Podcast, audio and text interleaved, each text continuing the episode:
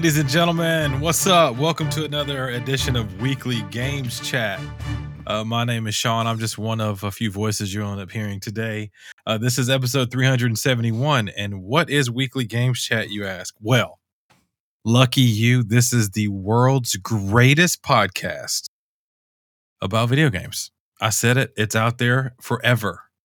Uh, wherever you downloaded it and you're listening from, thank you so much, of course. Also, big shout out to everybody watching us uh, over on twitch.tv. Of course, you can find us at Weekly Games Chat, all that good stuff. Like I said, my name is Sean, and I am joined by two comrades. um, That's a good tease. that's a tease. Uh, and they are, you heard him just then. That's Chris, and we have John. Uh, if we had music, you know, like Return of the Mack that wouldn't get DMCA'd, uh, we would totally start playing that now because John has that button up on again. I don't know if it's the same one where he looks sexy like a reporter, but it's there. It's it's looking good. He's got a little five o'clock shadow going on. Chris is rocking a hat with a uh like a Grateful Dead vibe ish shirt. That's probably Right? because it's a Grateful Dead. It's exactly a Grateful Dead vibe shirt. That's what's up. Well, boys, welcome, John, Chris. How you boys doing today? good. Don't lie to me. Uh-oh. oh no, Uh, uh, that's that. uh. now, yeah. There's your Return of the Mack. oh, I like it. I like it. Uh, See, John, uh, that's called '90s music. yeah. John, like, he's, I, I know what's up. But Chris, how what's been going on, man? How you doing? Uh, pretty good. Uh, just you know, kind of a normal week. Not much. Uh, I did do an idiot thing today, where there was a game, and I knew I wanted the game, and I went to Steam and I purchased the game, and I was dumb, and I should have checked Game Pass first, Oh no! and I've already put 40 minutes into Oh, it and it's one of those games where i have while i'm enjoying it uh it's one of those kind of games where i don't want to have to go back and redo it so i'm just like well it was only 17 bucks so. And i like the developers past games so you know congrats to them. They got my money I, I do that more often than I want to admit. Whether it's buying a game that I already have already bought on another system, Mhm. not checking Game Pass, not checking PlayStation Plus, whatever the case is. So, uh, you are not alone. I'll Yeah. tell you that much. Um, and just just to check in real quick because I know folks that listen, we we definitely have a uh, uh something's better than Odyssey kind of tribute, kind of like classic, kind of like tradition thing happening right now. We always bring up in chat. Chris started it off this week uh, because Heg Heg himself's in chat, right? That's the name of the user in tw- in Twitch. For those of you who still have no effing clue what Twitch is, uh, so Heg says "Game on, peeps." So Chris says "Peeps" is greater than Odyssey, and then as we went on our tangent about '90s music, Heg reminded us that '90s music is way better than Odyssey, and I don't think he's wrong there. Uh, but you know, there's somebody who knows about both of those things, and that's John. John knows about Odyssey, and he knows about '90s music. So what's up, John? How you been, man? I'm look, I'm fine, but we need to remember in the future that we don't need to start so early if we only have seven people watching. that's that's called a troll, ladies and gentlemen. So see, let's let's let you in real quick on John. This is how John works. So we meet up and we choose to start, you know, around 5:30, right? So we start the Twitch stream at 5:30. But we kind of let it chill and marinate, right? Let some viewers kind of get in as the reminder goes out. When you go live on Twitch, it doesn't immediately let everybody know. There's other pathways that that message has to go out to. Uh, so you know, generally we try to get a little cushion and then we start. Well, John, you know, uh, made a, a little comment at the beginning of the of our getting together, and he goes, "So I guess it doesn't matter if I get here early or not. We're still not going to start the stream or whatever, you know." And that was No, a reference no, to no, last no. week when he was 48 minutes late. no, I, I asked a question. I didn't make a statement. I asked a question, and as I recall, neither of you have yet to answer that question. It's a yes or no question. Well, it, well, that's because the question, uh, it was kind of not cool. Ahem. the uh, producer will answer the question. The producer in the perfect world would like to start the stream at 5:30 every Tuesday. You still didn't answer my question. Do you remember my question? Uh, should we do it when there's only seven people in here? Something about No, that. no. No. It's No. okay. It's it's fine. It's it fine. was it was something to the effect of so basically you guys said. Got you guys got triggered with for something you didn't even hear. Look, look. All I Uh, heard, all I heard, not- all I heard was whinging, and whenever I hear whinging, I just I tune it out. I don't know what whinging is. I'm Googling I don't know, but that's I'm your that's it. that's your introduction to John this week. Whinging. John wants to fight me, How do you spell it? How do you spell whinging? we're gonna fight at Lake Bottom. We're gonna fight at Lake Bottom. Here, I could define it gonna- for you. I'm gonna dust John. whinging. Yes, whinging. Is That's that what I think too, inappropriate? Heg. No, it's uh, it's from Game of Thrones. Yeah, it's it's fine. It's you don't watch Oh. that show, Mhm. Okay. so it's So fine. it's- It's, fine. So it's a it's a it's W H I N G I N G. I think so. I don't know how you actually technically spell it. I don't either. Uh, yeah. Let's just put it this way: if you're moving your lips, you're probably whinging. That's that's typically the house. Your lips are view. moving, move. I heard that song by Meghan Do you- Trainor not too long. Do you ago. mean do you mean when one is whinging or do you mean when John is whinging? when anyone is whinging. No. If anyone is, I get. I, I'm sorry, Yeah. I misspoke. What I meant to say was when John's lips are moving or when one's lips are moving. Which, One- which one did you? one's lips are moving. It's not anyone can be whinging. At any given moment. So you're whinging right now. I don't know This if I is call this whinging. I'll send you a clip later. It'll explain it. Whinging. Anyways, And that is. what are you doing, John? What am I doing? Yeah. I'm Hey. debating on whether or not I want to. uh Quit the show. Yeah, like if I just want to hang up the old boots and we gave it a good 371, didn't we? That's more than a year's worth of content, except for the uh, half of the stuff we deleted. It's probably fine. It's probably fine. Uh, but John, let's keep you talking, and you tell me what it means when I say, "Hey, you have an intro for this week," and you said, "Yeah, World of Warcraft and Little Rock." I don't remember saying that. Let's see. Let me think. So this past week I was in Little Rock, Arkansas. Beautiful Little Rock, Arkansas. Home of Chris's favorite president. That's not say. true. Mike Huckabee. Um He didn't. so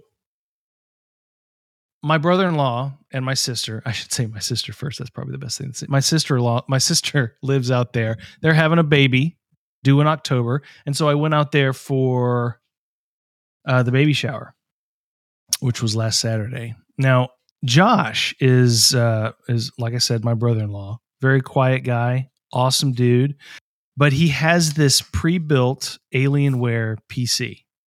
And this PC has a 6800 XT. So it's got it's got it's got a big dog in it as far as AMD is concerned. So what he does with it, it's just this Alienware single it's it's actually smaller than a than one you would build, but it's got all the components in it. Um so he uh he's got it in his little um office area and what he does every day to sort of wind down and get his brain right is he goes in there and plays WoW. Now That's he good way to plays a 16 how old is this game? 18 years? Almost 20 years? Maybe 16 years? 16 year old game? 2004, 2005. Yeah, so almost 20 years old. A 20 year old game on a PC with a graphics card that's a 6800 XT. Now that would that in and of itself would be fine. That is the only thing he plays. He doesn't play anything else. He's saying, "John, what should I get?" You know, he do- he doesn't have a Steam account. He doesn't have any of this. I'm not saying this to mock him. I'm saying this to admire somebody who does this because currently what he's doing, the only thing he's doing, Sean, I don't know if you'll appreciate this, is he gets on WoW and goes fishing every single day, the entire time. Doesn't get into battles, doesn't doesn't link up with other players. All he's doing is fishing. And he's been fishing for 2 months straight. That's it. It's sort of a way for his brain to sort of wind down at the end of a day. I don't know if that's something that's very popular as an activity in WoW, Sean. I don't know if that's something you spent a lot of time doing, but he's actually one of the things he's doing. He's trying he's trying to get some sort of title or classification for doing all this fishing. And I see him walking on water. he actually Yeah. is walking on water. I'm like, none of this is realistic. There's definitely just- some achievements that are tied to fishing. Yeah. Uh, there's fishing tournaments that happen. Uh, the other there's some stuff tied to it, but it's almost like if you play just Zelda and all you did was go fish. It's a little it's a little weird, but I don't mean that also in like a I'm cutting you down kind of way to your relative in Arkansas. It's it's for me. I'm going. You got to pay a subscription, uh, monthly to play WoW, and then you said he had a 6800, so he paid a lot of money to get that Yeah. XT. um back whenever he did it to play fishing and wow. So I mean, to each his own. And I will tell you this though, to to kind of hammer home his point, uh, he it's very relaxing. It's it's super relaxing Un- unless he's on PvP mode. The game And- itself or the fishing? Fishing, the the game itself, it depends on what you want to do. Can be very relaxing. There's a lot of, I mean, it's a fantasy, you know, so there's a lot of like music and scenery and stuff like that. Uh, but yeah, fishing. There's some really really beautiful spots in the game where you can go fish, and there's really a good vibe going. There's good music. Other people are fishing. Uh, I mean, I get it, but I've never done it because Well, I know he- you asked me that. He asked me what he should play. That's not WoW, and I went Doom. But Oh my god, but can you no, imagine? What? I told him I, I, I, suggested you know sort of to start off as sort of a single player campaign, a long Mm-hmm. fantasy campaign, Kingdoms of Amalur. The aesthetics look very similar to WoW, in my opinion. They kind of look the same. It- um, and he looked at it. He was like, "Yeah, I can see that. It looks kind of it looks kind of like WoW." You know what? if because you say he's got a PC, say he likes WoW. If he wants to save fifteen bucks a month, have something that very much looks like WoW and is actually more old school WoW and has fishing in it, tell him to buy Valheim.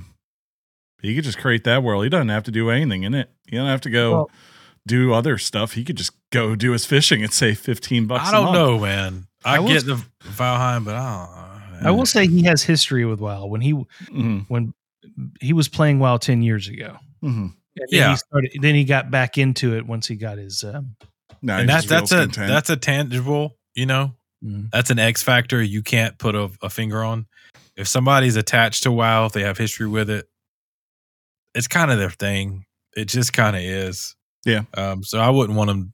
You know what? He's not. He didn't complain one bit about the subscription. He knows what he's doing, mhm. uh, and he just wants to fish. So He's got a job. That's his. Yeah. That's his fishing license a month. Is Yeah. fifteen dollars. Uh, Um, sir, where's your fishing license? yeah, you imagine if a, a game warden comes up in WoW. That if there was a server where someone could role play a game warden and just go around to people, excuse me, sir, can I see your fishing license, please? Well, to tie to tie my intro topic, and ladies and gentlemen, that's what this is. The first part of this show, uh, we introduce ourselves, right? Uh, and then we go into the intro. We kind of catching up. We kind of catch up on the week that was, uh, kind of you know getting ready to get into the topic for whatever the week is. If you've listened, you know how this goes. But if you're new, just kind of throwing you a bone and letting you know. Uh, but back in the day in WoW, um, I should say now they do a thing like called Dungeon Finder and Raid Finder, right? Mm-hmm. uh, where you can hit a button and then all of a sudden you're now doing a, an MMO activity with other players. So like you're all together. Hey, life is good. But in the old school, you had to get summoned, Mm-hmm. right? You had to go to a meeting spot in front of these dungeons and WoW, and people had to summon you, and you had to meet up. And it was you could technically still be summoned in WoW. Sure. I, it's, it's happened before. I've played with uh, really good WoW players, and I'm slow. A lot of times they get to where they're going first. They actually leave the dungeon entrance, go to the summoning stone to get me there faster, which is hilarious. But anyway, I say all this about summonings because, ladies and gentlemen, on Friday of this week, I got something in the mail. You And got a it was- copy. You, you got a copy of Snipperclips. I got well, I do have snipper clips digitally on my on my Switch. I noticed. but yeah, I was that was I saw you log on by the way, and it was Tinley. I was trying to get Tinley and her friend play to play. They were terrible. I was like, man, are we covering this next week? We never. They are terrible at snipper clips. Um, I, it's so funny to watch two two you know almost teenage girls that are used to you know Roblox on their phone. They cannot understand what jump means and put that ball there or you know do this thing together. Um, so that was actually fun. I did see you hop on too, but I say I got summoned because in the mail I, I I ended up leaving and I came back and in my chair my wife had put down an envelope Your wife. and it was kind of like a I don't know. it wasn't kind of the mail I usually get. So I was like, what is this? It was unfolded documents together. So I open it up, slide it open. The first thing I see, you have been summoned to be a juror. I have been summoned for jury duty. Uh, and it's the first time in my life. I'm not young. Uh, and I've I've I've been a homeowner for a few years now. I've been a registered voter for a while. And they always say, you know, once you get I think it's you just have to be just a registered voter, is that right? Correct. Uh, and then you can be summoned for jury duty. So here we go. Um, and it, it's doing it a little different because I had to answer like literally a 70 question questionnaire to send off uh, before I appear. And I don't have to appear until October. But I got a good friend named Chris who he tried to help me out, told me not to worry. Actually, I'm dead lying right now. Chris said, uh, Can you tell everybody what you said you hope happens to me, Chris? That you get some trial that goes for three months and makes you be sequestered. I think. I So if also you're unfamiliar. I also told Uh, Sean before he got on his first plane, I sent him a clip of the uh, plane from Lost exploding or being ripped apart in midair. so same I'm a really, I'm glad you said that. I'm a great was, uh, person. I was going on my first flight ever, and Chris, uh, I was nervous because I've never flown. I had never knew what to really expect, and Chris sent the iconic image of the lost airplane being destroyed midair. He said, "Good luck, buddy." so then he then he then he was like, "Hey, hopefully you get a trial that sequesters you." And my first question was, "You think I can play my Switch?" Uh, which was, of course, uh, only a thing. So I'll keep you guys updated on how that goes. Uh, so there could be potentially a time in October where you guys are reminded that Sean's on jury duty if I end up being selected to be on said jury, and if it goes to trial. Ooh, Um, I could snap you. Yeah, just and in chat, uh, D White Dynamite, what's up to you? Says just tell them you can spot a guilty person a mile away. there are very many things you can say to get yourself very quickly kicked off a jury. well, I did. They and my one of my questions was like, do you do you uh, read newspapers? And I said no. And then it was like, do Chris- you listen to talk music, talk radio? And I said yes. And then I put like I think I put Howard Stern and something else on there. Mm. Sean, to every question you're asked, just yell out, "This is MAGA country." And that would do it too. Dude, I live in Alabama. I don't know. I mean, that it's true. I don't know. I had uh during mine. I mean, uh, I remember specifically someone or like every person being asked, like, "Do you believe police when they tell you testimony?" Right? You know, things like that. And sure enough, like Oh. probably probably ten of them at least said, "No, I do not." and I was like, "Oh, okay." Yeah, so I mean, we'll see how that goes. And you know, guys, I told you guys we're on Twitch, and we've already mentioned a few usernames. Uh, we got a first time chatter here, and we would like to point those out when we can, real quick.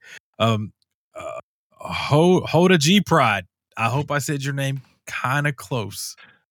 I was, I was like, "Hodag Pride." Hodag Pride. Hodag Pride. What's up? Hold up, Hey guys, just want to say that I've listened to a lot of games podcasts over the years, and this one's definitely my favorite. Keep doing what you're doing. Thank you so much. It's it's people like you that find us, remind us that we still, you know, we're still enjoyable to listen to. Thank God. Uh Hodog. Hodag. I Hodag. Hodag. Hodag. Hodag. Hodag. Hard G. Hard G. This Hodag. is Hodag country. but welcome, welcome, uh, for sure. And so, yeah, the the the summoning has occurred for me, and uh, we'll see how that goes. Um, my boss, I told my boss about it, and she's kind of a nerd. She likes like pivot tables and uh, one pagers, uh, data, and she goes, "Ooh, sounds exciting." The jury duty. Never have I ever told somebody or heard somebody speak of jury duty as exciting. Can I get a one pager on your experience when you're done? Can you imagine? Uh, but with that, uh, it is so when this podcast comes out, it'll be the last day of August. It'll be the 31st. We can in the horizon, we can see um we got a long weekend coming up. And uh, that just means simply that football season's about to start, ain't that right, Chris? We've gone through hell. We've we've been through baseball season. We were blessed with basketball season, but that's a different story. And the last couple of weeks have been hard, as they always are. But the storm has finally passed. The skies have parted. And it's time to roll tide, roll. Oh, I knew it was starting, and I'm, I'm a, of course you're excited that football's here. I got a text today from a Georgia fan, hmm uh, not not John, and I don't talk to this person a lot, like hardly ever. They were in one of my training classes, and they go, "Wow, y'all got a real easy schedule," What? and I go, "O- "Okay, like I never. Just so you know, if you ever talk junk to me, and I know I'm opening up a can for you to talk junk to me in this way now for the joke, but like scheduling, most of it's conference based. Sorry if the conference has a down year or whatever. There's a few games you get to pick, Well, uh, and we played we played Texas. Like we chose to Texas. play Texas. Yeah, we're going against the number So- one running back in the nation on his home uh, turf, you know, and we're playing was arguably the toughest division in all of college football has been for quite some time. Yeah, I just I just want you to know I will never ever Mhm. say that your team had a weak schedule. You cannot largely control that as a fan. So Yeah. I mean, but you know, if you're trying to tell me, yeah, oh yeah, uh, Mississippi State, Texas A&M, LSU, they all just suck. I'd be like, okay, all right, congrats. Enjoy that Vandy game there in Missouri. I'm sure they're really going to get you trouble. enjoy that. Uh, the Florida, who's probably going to lose to Utah on Saturday, by the way, at home. Uh, they may or may not. I don't know. I That's picked be- them in my but the fact that we're able to talk football again makes me happy, Chris. I know it does. it you does. Too. Um, you know, Um, I, I love it. Like even this is great. This is probably the first time in I don't know how long, Sean. Like I don't have to really be like wondering what I'm gonna see on of our team opening night because we finally kind of have one of those warm up games, I guess you would call it, to Yeah, start it's our season. It's been a while. Yeah, usually we're like playing at some neutral field against like, you know, some predominant team, but you know, this year we kind of just get to relax and I get to watch Notre Dame get destroyed by Ohio State and Georgia probably destroy Oregon at home. Be interesting since Bo Nix is in that game. Yeah, there's a lot of interesting parallels that could occur. Yeah. Uh, you know, in the opening weeks of football. I mean, plus we got to do a fantasy football draft together. You know, that's of course pro league stuff. That was fun, Chris. I hadn't. I don't think I've done that with you or the people we've done it with ever We'd done it one time before you were in one of our leagues, I believe. That was for football. yeah, it was a long time ago. It was a different Oh, time. Well, yeah, like you always remind me, I was in a car, uh, motorcycle crash, and yeah. you know, whatever. What? Who am I?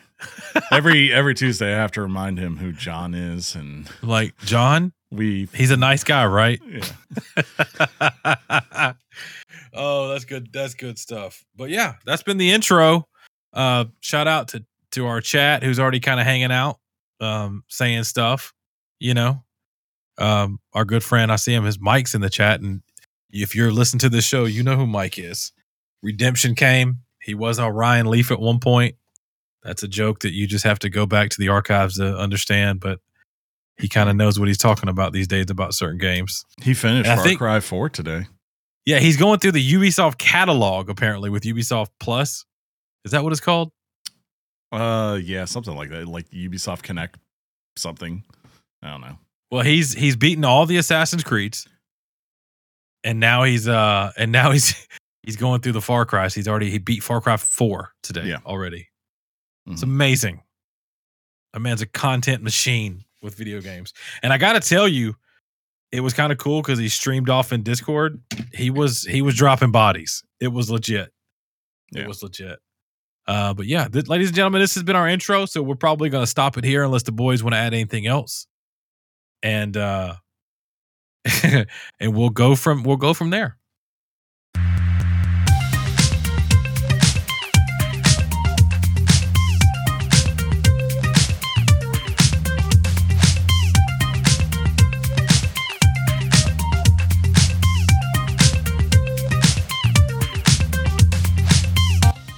Ladies and gentlemen, welcome to the official part of the show that we call Topic Time. Uh, whether or not you listen to the entire intro, or if you saw what the name of the title was, and you skimmed to here just to hear about it, welcome. I feel like I need to say this to those of you who saw it as a VR game. You're never going to hear this intro. So, hey, anyway. But I'm going to shut up now and let Chris does what he does and uh, properly what? Introduce this week's title. The topic is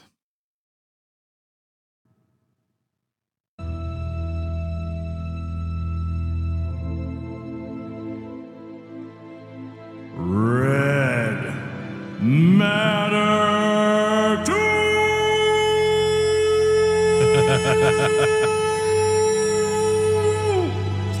yes, Red Matter 2. It's a VR game, so that means it's me.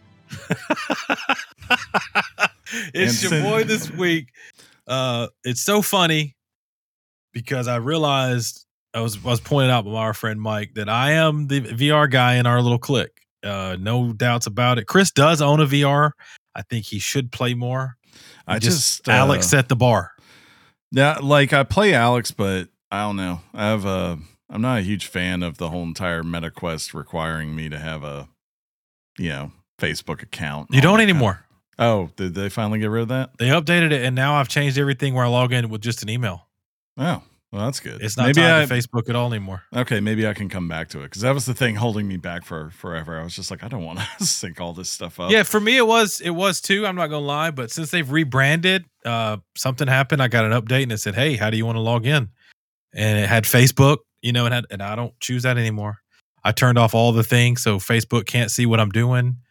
Only my friends can see what I'm doing, stuff like that. So, uh, for all the VR talk out there, right? Some of you guys are gonna tune out immediately. This isn't the game for you. Uh, some of you guys, you know, like VR or are interested in it, and I know that some of our folks have bought VR games, or at least like the Meta Quest or what have you. So, good news. This is probably one of, if not the best VR game that's ever been made. So, here we go. It definitely uh, looks uh, cut better than a lot of the ones I've seen. Yeah, it. Mm-hmm. So I, I remember watching, and first off, let me let me thank you, you two, and everybody who does listen to this because what I love about our podcast, and we've done this from day one, and it was a, a precedent set by you and Chris. It was like once y'all got past, you know, the the Witcher three and and all that stuff that y'all talked about. First forty five really episodes. tried to include everything, anything yeah. that anything that's out there, whether it's a hot indie game, a AAA title, whatever it is, we put it together and we cover it. And all three of us have this like understanding uh to all if we kind of game we're kind of feeling, hey man, let's talk about it. You know, let's bring it to the table. For sure. Just because everybody's different, right? We have different views and our listeners have different views. So uh Chris actually brought up it was last week after the show. He was like, "Oh, uh, oh hey man, uh Red Matter 2's out." And uh so quick quick story I refused to call it Red Matter 2 for about a week. I kept calling it Dark Matter. It turned into a bit with me and Chris. It was good times. Uh, but yeah, I remember watching, uh, you know what? So some of you guys know what E3 is, obviously. Uh, think of any gaming show where they're showing off the stuff in the industry. Well, Meta had a, a thing, right? Mark Zuckerberg came out and looked like an alien. It was awesome. Mark, you got to just chill or something. I don't know how to explain it. You look weird, but I love your face, kind of. Do I? I don't know. You're weird. Anyway, he comes out. He's like, "Hi, this is Meta. I don't blink. These are our games," and I freak out. I, I remember watching park. that. I remember watching it, and uh, so I'm watching it live. I, I think on YouTube or something. So comments are kind of going at the same time as things are being announced. And I remember vividly, this was the first time I remember watching a dedicated VR event for the meta, especially. This was part of, I hate saying that, by the way. I want to say Oculus so bad. Um, and I remember the, the the logo for Vertical Robot popped up, okay? And the chat starts going hype. You can tell them, you can tell they're starting to get hype. And uh, then it, of course, discloses that Red Matter 2 is coming out. And I went, huh, so that means there was a Red Matter 1. Uh, okay, cool. Uh, eventually, it, it had a release date of August 18th. And uh, of course, if you look at your calendars now, that was very recent. So the game came out. Uh, and it was available on PC VR and uh, your Oculus VRs, your Meta VRs, right? Uh, and let's go ahead and get it out the way. If you happen to Google this while I talk about it, it looks amazing. it literally on almost if you go look at reviews, if you look at anything about this game, it's how the game looks. There's even comparisons uh, where they show the PC VR right next to the Oculus 2 and how close it looks. This is the closest as far as like almost a really high fidelity, high quality VR title, you know, that people are really speaking on about. And I think it's important because the game in itself, it's not like a a roller coaster shooter, it's not a sim shooter. It's really a a puzzle game at heart with some mystery involved uh and and and stuff like that. So good news, bad news. So I loaded up. I had not played Red Matter 1 at all. I was like, hopefully it's one of those games where you don't have to play the, you know, the the first game to play the sequel. A lot of times they give you backstory. So the game starts and there's like a face in front of me. But it's not my face, or at least at first I go, is it my face? Uh, is this a mirror? It's not. So there's a recurring character, and I'll just call it. I'll call it's like a. It's like a. Um, it's like Cortana. We're it's like a version of Cortana. I'll say it like that, known as Beta. Okay, and Beta is talking to you as the protagonist, and you've been awoken. I don't want to go into any spoiler territory because this game has a. it- Basically, from what I've read and gathered, it, this picks up immediately, like immediately after the events of Red Matter One. Can So you you can- can you go over that for us a little bit? the Red Matter One. So we're in a dystopian Soviet war matter Mars. What? have no clue what happened in Red Matter One. Like I have no idea. Oh, you All didn't play. Oh, uh, I'm sorry. Uh, I did not play Red Matter One. No, I'm, Why I- are we talking about Red Matter 2? Because that's just how we do things, and that's especially how Sean does things. Go to the nudes. news. Go, to the nudes, and, and yes, we'll, guy, we'll have you guys Red Matter 1 next week. well, Red Matter One came out in 2018, right? And from every from everything I've gathered, if you played Red Matter One, one you knew about Red Matter Two coming out, and two you're very excited on the things that it brought from Red Matter One into Two and made it just all the way better. Are you Yeah, on the moon? You you're on a lot of places. So one thing that you do, Sorry. you no, it's fine. You can ask, dude. I welcome questions like that the whole time. It's fine. Yes, you end up on the moon. Uh, you traverse to the moon. You end up in Saturn, uh, Neptune, Triton. and other places. And and that's it. The way you travel is really to me kind of cool, and only a VR could capture it that way. Uh, but from what I gathered, a story, something happened. I believe they refer to it as the event, you know, in Red Matter One, and you're kind of awoken, and Beta is telling you, "Hey, you're kind of we got to get out of the place you're in now, and we got to figure out this mystery." And so you you go through and of course as you play red matter 2 yes you eventually find out what red matter is where you think it came from you know all kind of stuff but you got to remember if this is a sequel there were probably characters that were in other like the red matter 1 well guess what? They bring them up and this is why your boy at first was like oh crap. Uh do i know what's going on? Well good news. The game does a good good job at least at least initially and then throughout the gameplay i have not had any issues where i felt like i needed to play red matter 1 uh, in order to understand red matter 2 uh, but i do think i want to play it for context if that makes sense We'll Um, make it a topic next week. Sean's gonna play Red Matter One. Bring it all in. Um, but I can't describe enough how how this is a puzzle game at heart. Okay, and every every situation, it it if I had to kind of gripe about a thing, every puzzle you can go in and look at it and go, okay, here's a here's I got to follow that thing because that's going to do that. It's, at least I thought that for the first half of the game. Uh, but they still were enjoyable puzzles. And I know, like, when you think of our podcast, maybe you think of Chris and his love for puzzles and figuring them out. There, there's a very cool element to solving a puzzle virtually. Now, I say that knowing full well that it only looks cool to me, the user wearing a virtual reality headset, sure. not my friends or my wife who sees me Mm. Look, doing something in virtual I reality. played Half Life Alyx too. If you'd walked on And I mean, you've been watching me like going like this and like twisting around, and you have been like, I don't know what's going on, but that's just, I'm going to leave now. But if you saw what was going through, you know, my eyes, it would be, I'm like looking at the universe and I'm twisting it to figure out a puzzle. So, you know, like that's the cool thing about VR is that, you know, the world you are in is completely separate from from the world Yeah. outside. and I, and I do if you if you're aware of VR, right? Or if you let me start over. If you go and look at this game and you watch a video on YouTube, even if you're watching somebody play it in VR, keep in mind it looks completely different with the headset on. It's Mhm. going to look as good as what you see, but unless you've ever put on a VR headset, you don't know quite what I'm saying. And I don't know really how to articulate it. You literally are in the world. And the more the titles like Red Matter 2 that come out, I'm continually seeing games get better and better. Uh, from a from a visual standpoint, from a handling standpoint. Uh, and that's why I was excited to get Red Matter 2. And and thank you for Chris for reminding me that it was out. But like I said, the game it gives you all the backstory you need to start your new adventure.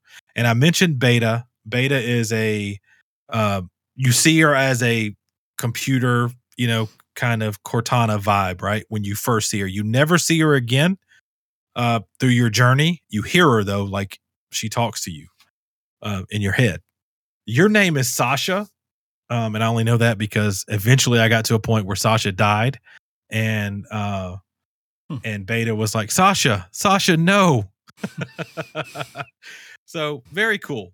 Um, and then you, I'm telling you the story. I, I, it, it, and I know we do this a lot. We don't want to try to spill up, spill the beans, spoil it. It has a story that the more I kind of unearthed, based on the knowledge they were giving me from Red Matter One, again, potential friends that I thought were dead, maybe or not, potential event, an event that occurred that we thought was this, but now it's that. Uh, and and it does a very well, really good job at when a major thing is being disclosed to you, it feels epic, and it, it, they know how this this developer knew how to frame, uh, like you walking into a room with something you're seeing for the first time, and and the voice acting that you hear like a gasp, like, like almost like is this is this what we think it is? It, it there were several moments like that. Isn't there like a background kind of like Cold War, almost like communist versus, you know, capitalist, like between fictional countries thing going on in this too? Yeah, the if you go look at the research pages on it, it'll call it a Cold War dystopian world. Uh, and the Soviet, all of the emblems you see throughout are Mhm. Soviet Union related. As a matter of fact, one of That's the tools you have to use. Um, so, like you'll see documents laying around that are important. They give you tips on how to maybe solve your puzzle. You can pick it up with one hand and then scan it with one one thing you have that translates the documents for you. And that leads me into this, and I'm glad you did that. You didn't even know that was a professional pivot, but it is. So sometimes you get games and you play in VR, and if you think about if you ever played PlayStation VR, you held those stupid sticks, right? Or you the, you felt better when you got the gun, you know, the PlayStation gun that you can't call a gun anymore. Um, some of those helped with immersion, some didn't, right? What they do in this game, when you look down at your hands, you're holding things that look like and feel like your VR controllers, but they incorporate the buttons on them that open up the different tools. Like, so each one of your hands, you have real hands, but the tool you're holding turns into like claw hands. Yeah, You there get, were. a, you get a you get a laser weird. gun. um, you get like I told you the scanning device. You also end up getting a, a flashlight that you can shoot flares out of because it does get super super spooky, and that's kind of one of the cool things about it because it is a puzzle game. Um, but I don't want you to think like it's like what was the puzzle game that you like, Chris, uh, from that guy that makes really good puzzle games. the witness. Yes. it's not like that. A lot of these puzzles are uh you usually kind of got the music, the soundtrack accompanies you, so you feel like the music kind of shift. Uh you, you usually disclose something kind of freaky. Uh beta will say something to you like, I don't think we're alone. And then now you got to figure out this puzzle. Uh and you got like this angst and I don't know, you kind of like want to figure it out. And some of them, let me give you an example of one of the types of puzzles. So I go in and I have to un I'm in this room that I snuck into, but I need to open it to get back out to take something I found in the room with me. In order to do that, I noticed that there was a uh, I scanned a smoke detector. Okay. So I saw a smoke detector, but far away from the smoke detector, I found a laser. That laser was next to a mirror, which then shot to another mirror, which then shot into something I could put on fire to make the smoke make the the smoke thing open so the door would open. That's the kind of complexity that some of these have. The Some of yeah, Mhm. some some of them just have like uh they they go hide like this handle, this wheel mm-hmm. that you then attach to something so you can crank open a door. Gotcha. I don't. It, it- some of them can be very simple. Some of them can be very complex. So it's a lot of environmental type puzzles, like Yes. finding things there in the environment that allow you then to manipulate them to to open up a access point or to give you access to something you didn't have before. Yeah, Mhm. uh, and there's a lot of that. And that meant when I talked about the simplicity part of the puzzles, that's exactly well said, Chris. That's what the first half of the game is. Back half of the game starts getting way more complex. Hmm. Uh, there are now layers on things where you're getting an object from. You still got the base what Chris just talked about, but now you have to bring object A from level three to level one to get object two to be. It, it gets Does crazy. it get to like the thing of like, okay, get this one key type object, go out here to this platform and turn this thing. But when you turn this thing, it also turns in inner ring that's on first floor. So you need to kind of figure out what's the right position to get everything in position, then go to level two to turn the, the level two thing, which also turns the level three thing. You know, like one of those kind of puzzles. I wonder. Does that yeah, it, like it gets it gets kind of crazy. those are Uh, fun. so that I like that that it adds the the Mhm. level of puzzleness. That's what I'm going to call it. The level of puzzleness, LOP. Mhm. All right. Uh, it like I mentioned, you do get like this gun. Uh, think about when you play Halo and you pick up a grunt's weapon and you can shoot it. You can shoot like a needler until it gets too hot, and then it's got to cool off. That's what the gun you get in this game does. So you get a gun you can shoot. When it's introduced, it's pre- it's pre- it's pretty cool. Uh, but you got to pay attention to your heat gauge, or it will it will not work, and you could get kind of smoked. Uh, a cool thing about VR is when enemies are shown to you in VR, they're a lot scarier than when you play on a 2D slash flat screen, right? Because they're right there in front of you. Um, good thing is that the game doesn't focus heavy on combat. It's more on the puzzle and the story and the environments, which again, let's go back and remind everybody those environments, the game is like a, from a graphical standpoint, a 10. It is amazing how great this game looks. Uh, the puzzles are themselves, I think, are like a nine, nine and a half. Nine. They're great. Oh, The the shooting part of it, it's done well. Uh, VR is, is a is a formula that's able to do that like pretty good, and this game does it well. The story is is fantastic. I, I'm trying to think if I can talk more about it. So, so let's just say you're you're you're woken up. Beta wakes you up, and you quickly find out you got to get out of where you're at. Okay, and in doing so, Beta starts talking about the previous game, and in doing so, you're reminded that you had some friends. They were called comrades, right? Uh, and you presumed everybody's dead. Well, maybe everybody's not dead. Maybe something happens, and you kind of go. And then this entire journey is set up on that. John mentioned, Are you on the moon? So, yeah, you were kind of on a moon uh, in the beginning. And I think that's maybe what you saw. When you get down there, you get on this spaceship and then you get to kind of track where you want to go. And I ended up going to a bunch of places. And it's pretty From- cool how you do that. from what I gather, you went to a lot of moons. Yeah, I went to a lot of moons. I even quizzed Chris. I was, uh, it's not Titan. What was the moon I quizzed you on, Chris? Triton. Triton, Yeah. Triton, not Titan. And Chris got it in like two tries. He was like, "It's this." I was like, "Chris is hype." I like space. Um, yeah. From what I gather, uh, I haven't, I have not beat this game, but I, I'm close. And if you go online and you look, this is what I find hilarious about about VR titles. If you go on and look, most people can complete it. Some say three and a half to six hours. So I watch videos on people, right? I go once I get through things, I go back and watch, and they are flying through this game. Either I'm the dumbest VR guy ever, or these videos are edited to where they're trying to show you how to do the walkthrough. I don't like how my two co-hosts nodded their heads at me when I said I'm the dumbest person ever. Oh, my wife asked me. A It's question. okay. You were in an accident. It's not your fault. It's, it's fine. It's fine. um, but a- apparently, it has somewhere I saw that it has uh, extras or a completionist. Mhm. I haven't found any extras in the game yet. Hmm. Um, what I mean by extras, of course, are, would be like little medals or things like that. yeah, like artifacts or just yeah, knowledge. I didn't see anything like that. Hmm. Yeah, I have to say, one of my funnest moments watching you play this was I think you were. I don't remember what moon you were on, but I think you were trying to climb down, but for whatever reason, your claw hands were still attached to the edge Yeah. of the rail, and then they were bending. And Sean was like, they were turning, twisting in ways where you're like, if they were human arms, you would be in excruciating pain, probably have broken limbs. And Sean's just slowly floating down as it's going on. And then he would pull himself up and then he'd start to float and contrain again.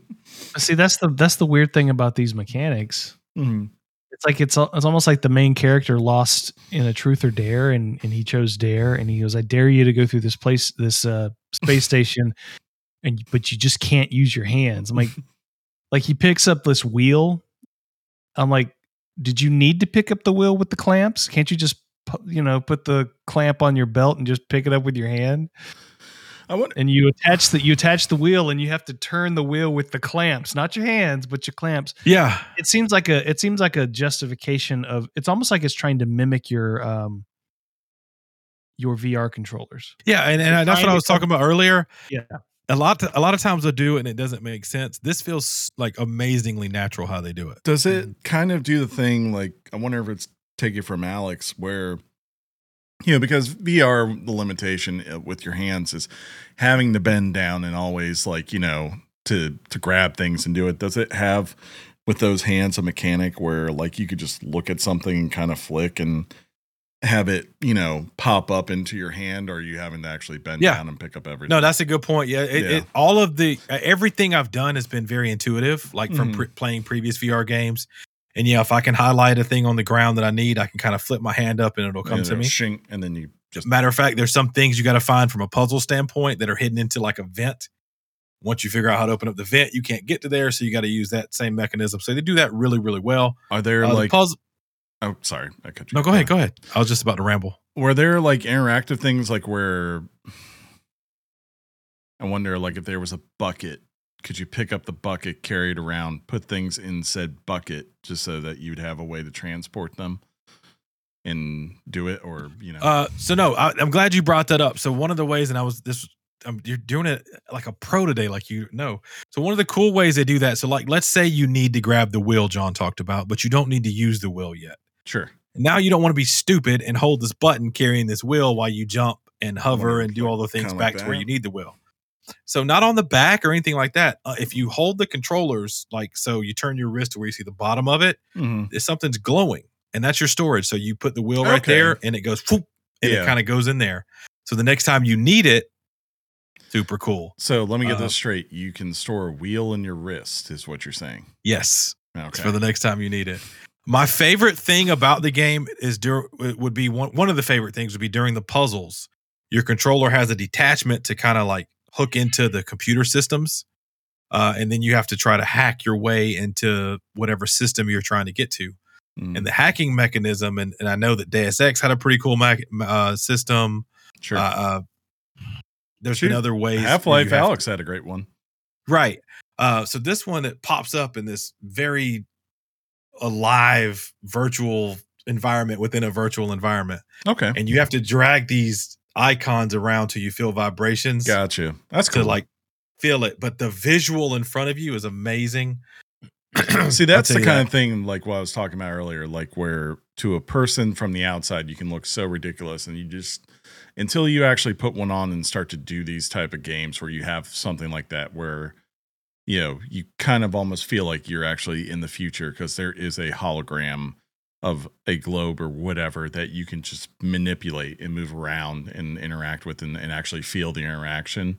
You know, Yeah. it's it's a it, it's a lot more satisfying than you know doing it 50 times i think on What? a controller wait, oh. with you know with like joysticks where sure you might get a little rattle but it, it's just different you know is what i would say Uh, yeah, and and and to highlight that another one of the puzzles. So, do you remember those things? And I think you saw me do this one, hmm so you can kind of help me navigate this one. It's where you have to get, uh, you got to turn knobs to get this bolt of electricity to this side. yeah i saw you, you have to kind of do the path. hmm What do you describe those things as?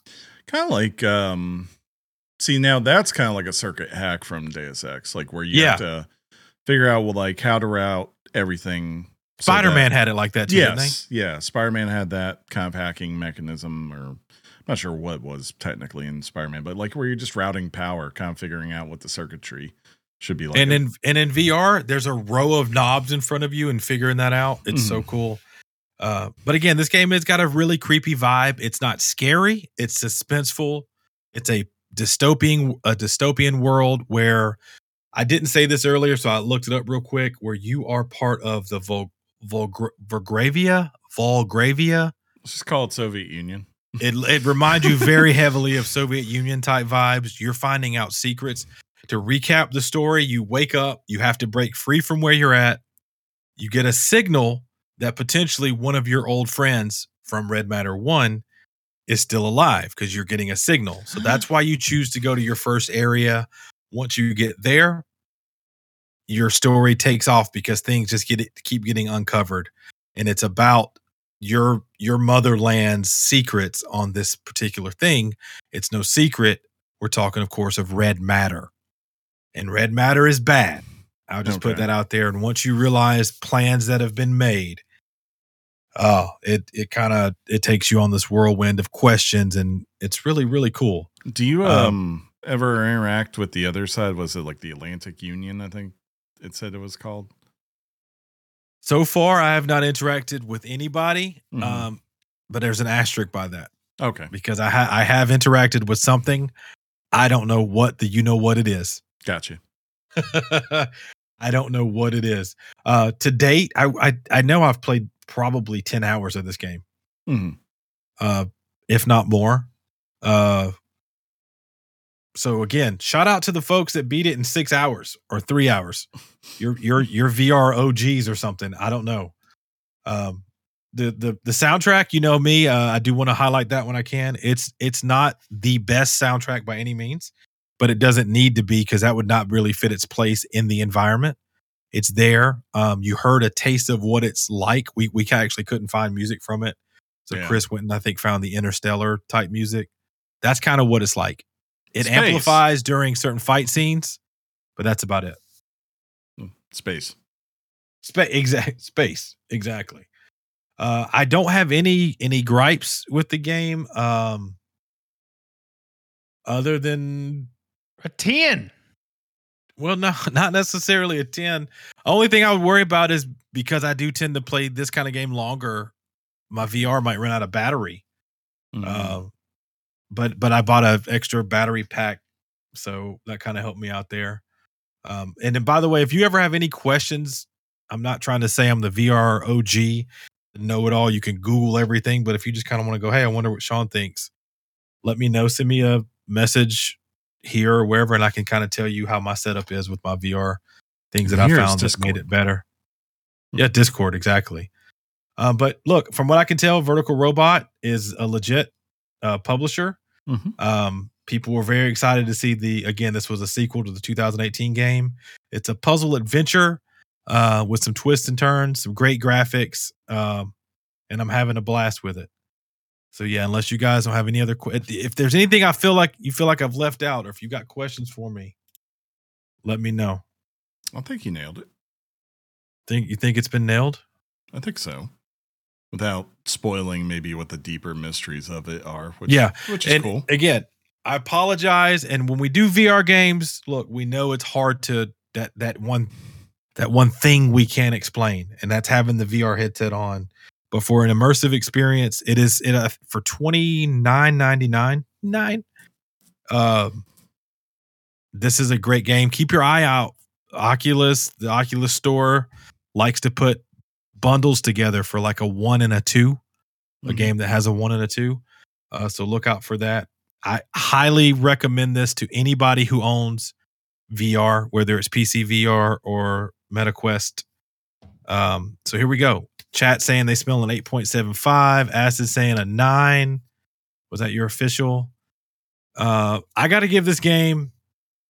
So we're at the point where I'm slapping out Richards, right? I got to give this game a working 9.5 Oh, wow. this game is amazing. It's amazing. I understand that comes with a caveat. Sean's VR guy. Yeah, I'm a VR guy, and this is a VR game, and it's right up my alley. If you own a VR, you have to get this game. It's going to make you want to play Red Matter 1. Um, and for all of you folks who maybe say, well, VR makes me sick, you control how you move in this game. I really didn't mention that. There's not You a lot of heavy movement going around you. You were moving freely pretty much whenever I was watching, like, you know, not like, you know, doing Like the little- this. Yeah, well, I mean, like you weren't doing like the the snap movements, like you were free walking. So, and you were playing it for pretty long stretches, so it didn't seem like it was giving you some sort of uh, motion sickness or anything. Oh my god. Uh I love that uh there we go. We just banned the Nightbot. You know, we talk about every week our Nightbot gets crazy. Uh Heg himself was smelling a certain score. I gave the 9-5. Uh and he told me a few things. He told me a thing or two about a thing or two, but he happened to put four um exclamation points. We got to tighten that up. We got to tighten that up. But yeah, thank you guys once again. Everybody who listened and you actually listened to the review. Thank you for that. I know that can be hard if you don't own a VR to you two guys. Thank you for the questions that you give me when I do something like a VR game. Um, you know, I appreciate it. I appreciate having the opportunity. And uh yeah. Red Matter 2, go get it. Hot off the press and straight to your ears. Weekly Games Chat presents the news.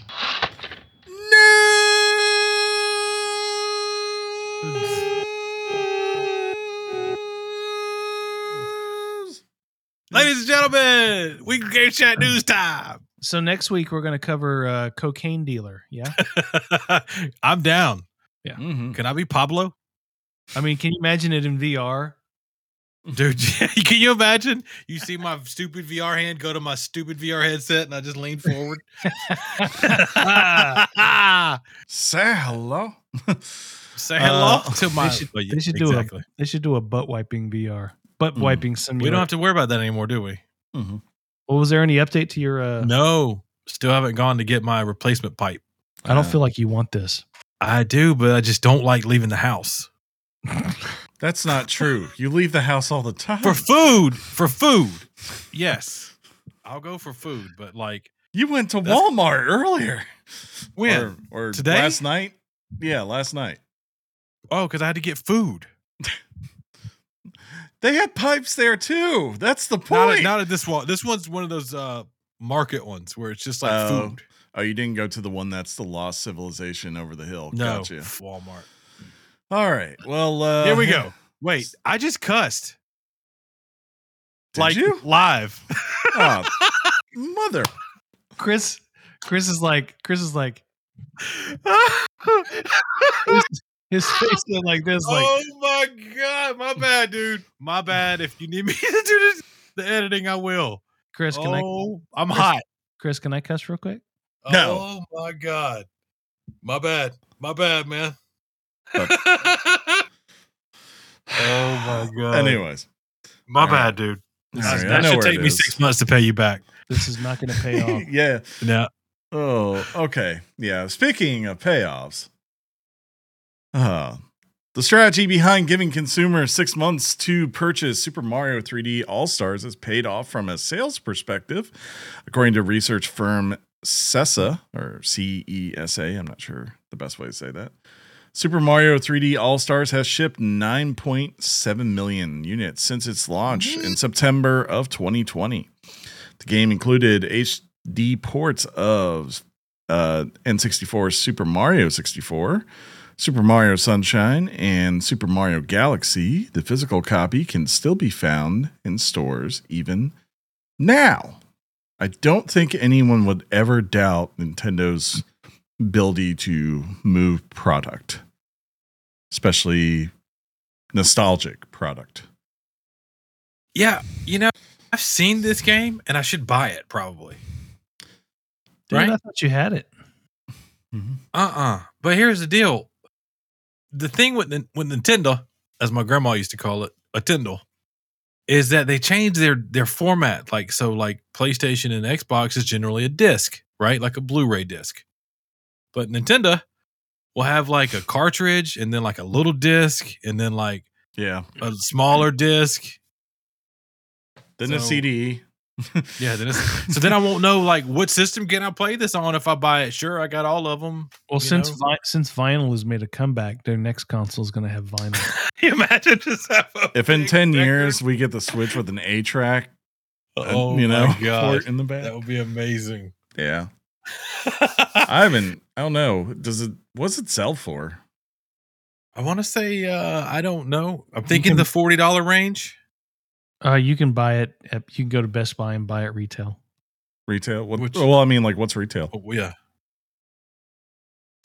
Was it? I don't remember if it was fifty nine or forty nine. I Hmm. don't remember. Mario. I thought it 3D. was. I thought it was fifty nine ninety nine. I'd buy it That's if it correct. was on sale, but I just, It is on sale. That's three high quality games for fifty nine ninety nine. uh, I'm sorry, if it was discounted. But, you know. Holy dear God! eBay is selling it for like five hundred bucks. Yeah, because I mean, like, how many are out there? That's the question. Because in theory, this is all they got, right? If you, I should they go buy have this game. stores until you know, I guess they put it out again. If they do, maybe they will. I should put it out because They putting really out's should. great. I've never. This is when I remind John that I've never played Mario Sunshine. Right. Why do you hate Nintendo? I don't. I love Nintendo. Yeah. I love the Super article Mario the article I pulled this from said um, basically kind of the strategy was only giving consumers six months to buy something. Yeah. I'm like, like Right. what if what if a Right. teacher came along and said you have a Right. project due, it's due in six months. Right. It's like, do you say do you sit there and go, you're only giving me six months? What a monster you are! Yeah, and, and you think You about get- like you have six months to buy something. When they tell us like a console is coming out and we need to pre-order or you Um, in six months you won't get it. I promise you you we something. pre-order. Let me tell you something. Americans don't need six months to buy anything. But if you remember, like back in the day, That Disney silly. Disney used to do it, right? Remember, like, oh, we brought Cinderella out of the of the Disney The vault. vault. on DVD, and she'll be out for the next four months. And sure enough, any person that ever wanted Disney's Cinderella in their collection, they would run out and buy it because they understand. Yeah. You're Yeah. not wrong. yeah, it's a great wrong. sales tactic. I'm not going to deny it. I wonder if making a movie about a game's a good sales ta- tactic though. Oh, Well, let's talk about that because I need to tell you this Bio, this Bioshock movie. Yeah, It's that got was about a game. It's got a director now. The Nice. upcoming Bioshock movie has found a writer and a director. oh, I think Nice. this. I think many people might find this impre- impressive. Hunger Games director Francis Lawrence will be the director, while Michael Green of Blade Runner 2049 fame will be writing the script. Netflix announced the news via Twitter. Quote, Bioshock, our live action feature film adaptation of the renowned video game franchise, will be directed by Francis Lawrence, who directed I Am Legend, The Hunger Games Catching Fire, and Slumberland. And a script written by Michael Green, Lo- who, uh, of Logan, Blade Runner 2049, American Gods fame. Uh, in quote, Bioshock has been in the works for many years, with the project originally landing Gore Verbinski as its director, and he was, I think, Pirates of the Caribbean was his one of his claim to fames. Um, I don't really want them to adapt a game. Uh, there's a little novel that came out a few years back called Rapture about the specifically about um, Andrew Ryan. Andrew Ryan and his struggles to build Rapture. That would be an interesting movie, and it would it would it would be it would take place during the construction and the fall of Rapture. So what I'm would- about to say may be exactly what you said, but I'm a meathead when it comes to Bioshock. Would okay. you would you kindly play Bioshock? if if I could, if somebody would let me borrow the game, maybe you know. Does the man not deserve the sweat of his brow, Sean? But no, what I was going to say was people on on the on the interwebs are saying they have, they also hope it's a prequel. Is that Yeah. exactly what you just said, John? It would So be Yeah. it, it Mhm. I have to say it's a hard thing to adapt it. Like because Yeah, your character, I mean, one of the things it, it's from that era of games where uh, of the silent protagonist, right? And it and they work it to give him a personality like to explain certain things, right? Um as far as the way it works in the story, but I don't think that necessarily works very well uh for a movie. So you're going to have to figure out if you're going to actually just do BioShock how you adapt that how you you know make this character feel like a real person uh have a personality that really is nowhere in the game to be found. Because the personality of the game is everyone else around you and the city itself as you travel through it. Um you know that's so yeah it might be a good idea. I do like uh i mean i love blade runner 2049 um so michael green that's that's a solid pick. I'm interested to see if you're going to pick someone to do kind of noir setting and, you know, some of the themes that are within the world of Rapture. Uh, he's not a bad pick. yeah. Well, I Um, tell you, I mean, it, it's it's important to remember that in Bioshock, Mhm. there's always a there's always a lighthouse. sure. There's always a girl. hmm So it doesn't necessarily have to be Rapture. Sure. Yeah, you're right. I know I'm right, Chris. I don't need you to tell me that. If they freaking did Bioshock Infinite instead, oh, I'd be a happy man. Do you prefer that over the original? I think for a movie, I would.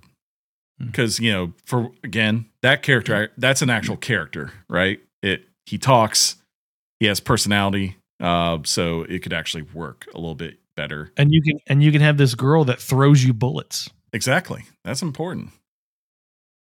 That's very important. See. Sean, see, Sean, you never played Bioshock. None of them. I I barely Sean, you would actually like Bioshock Infinite. Or- I barely know the series, bro. Especially like, just think of it with a huge budget, John. Those like fights where you're going on the the thing where you hook on the trains, you know, and you're just flying through the sky shooting at George Skyhook. Washington uh, robots. so they You try know the murder. hook that you use for the sky thing. yeah, Skyhook. Skyhook. Yep. Yeah, let's go with that. That sounds that's a good name. But Sean, you would really uh, Bioshock Infinite, and I know you. I know you lobbed up your own topic, but you did a good job with that, by the way. Thank you, Uh, buddy. but uh, the intro of Bioshock Infinite is some of my favorite intro. Like the first hour of it, you have this. What was the song that the court, the barbershop quartet was singing? Chris, do you remember? Uh, one of the early they sing a bunch of them. I think the first one they do though is um, it's either God only knows or Thought wouldn't it it, be God- nice? yeah. Like Kid Rock. No, uh, Oh. the Beach Boys. Oh, that's only God knows. My bad. Yeah, Kid Rocky said. Woo. Uh, well, we barely knew thee, didn't we? What is he talking about? Well, I'm sorry to report this, but not really. Netflix's Resident Evil series has been canceled after just one season. According to Deadline, Netflix will not be renewing its ad- adaptation of the Survivor horror franchise. Survivor horror franchise. Holla. oh, the horror, the The series Hodor, the series debuted in the top 10 uh rankings but quickly and we mean like day of fell off Yeah, following negative reviews from fans and critics. Uh if you remember, we watched it. We'll get to that in a minute. But the series told an original story set many years after the games. I revised my statement, said it was actually, I think I gave it like a three, but I gave it like a seven, seven and a half when it was all done. That Mhm. scene where she like had to take a chainsaw and got blood all over her. That scene was insane. We can spoil the you know what out of this game now, this show, because it's not coming back ever again. We wasted our time watching this show, boys. things. Yeah, do it felt love. like a waste. Yeah. I We should delete the episode about it. they've just the archive. 'cause Netflix has it got doesn't this matter anymore.